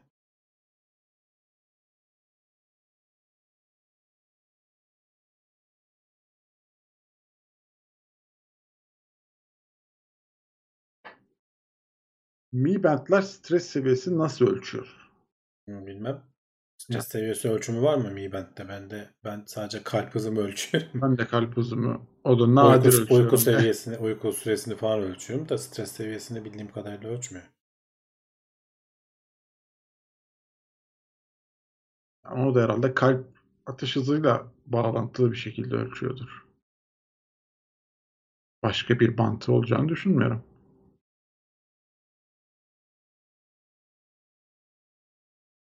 Uydulardan ülkelerin mevsimlerini değiştirme olasılığı var mı? Yok.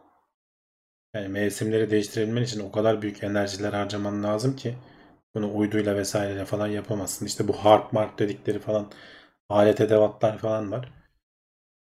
Ee, söyleniyor yani hep efsanesi var ama yani bunlar atmosfer olayları vesaire o kadar kaotik ve o kadar büyük şeylerden bahsediyoruz ki e, elle kontrol edilebilecek şeyler değil. İnsanlık o teknolojiye henüz sahip, değil.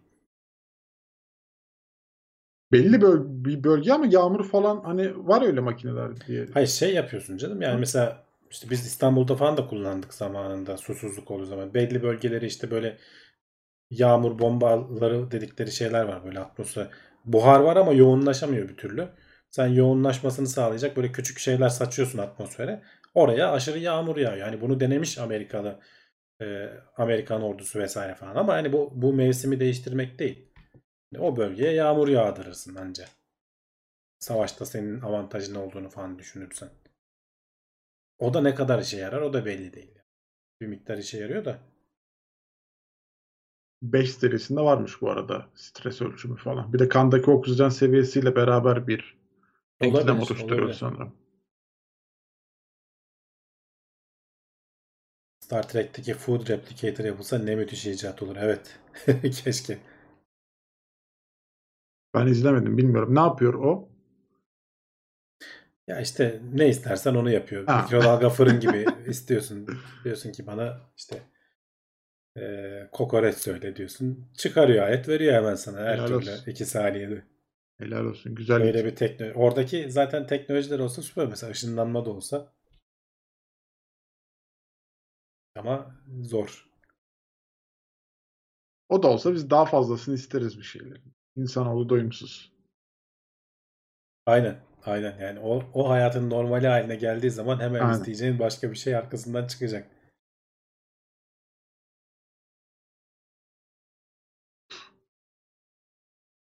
Evet 90'larda İstanbul'daki kuraklık zamanında uygulandı. Ama işte yani dedikleri gibi belli şartların olması falan gerekiyor. Her zaman çalışmıyor. İstediğin sonucu alamayabiliyorsun.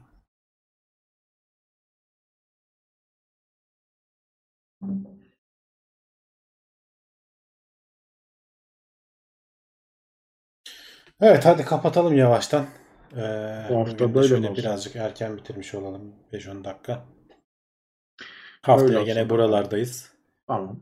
İnşallah Sıkıntı bakalım yok. iyi haberlerle karşınızda olmayı umuyoruz. Evet, o zaman ben Twitch'e gidiyorum. Bekleyen arkadaşlar varsa onlara. Yemek mi yapacaksın bu kadar? Yemek yapacağız. üzerine? Evet ama bu sefer ya başka bir yemek oyunu.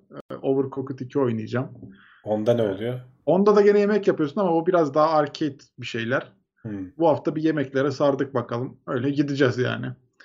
Ee, takip etmeyenler de varsa benim kanalda takip edebilirler. Zisegnet ya da dengesizli tersten yazabilecek arkadaşlar varsa Twitch'te kanala ulaşabilirler. Bekleriz. O zaman haftaya Benden de bu görüşmek üzere. Görüşmek Kendinize üzere. iyi bakın.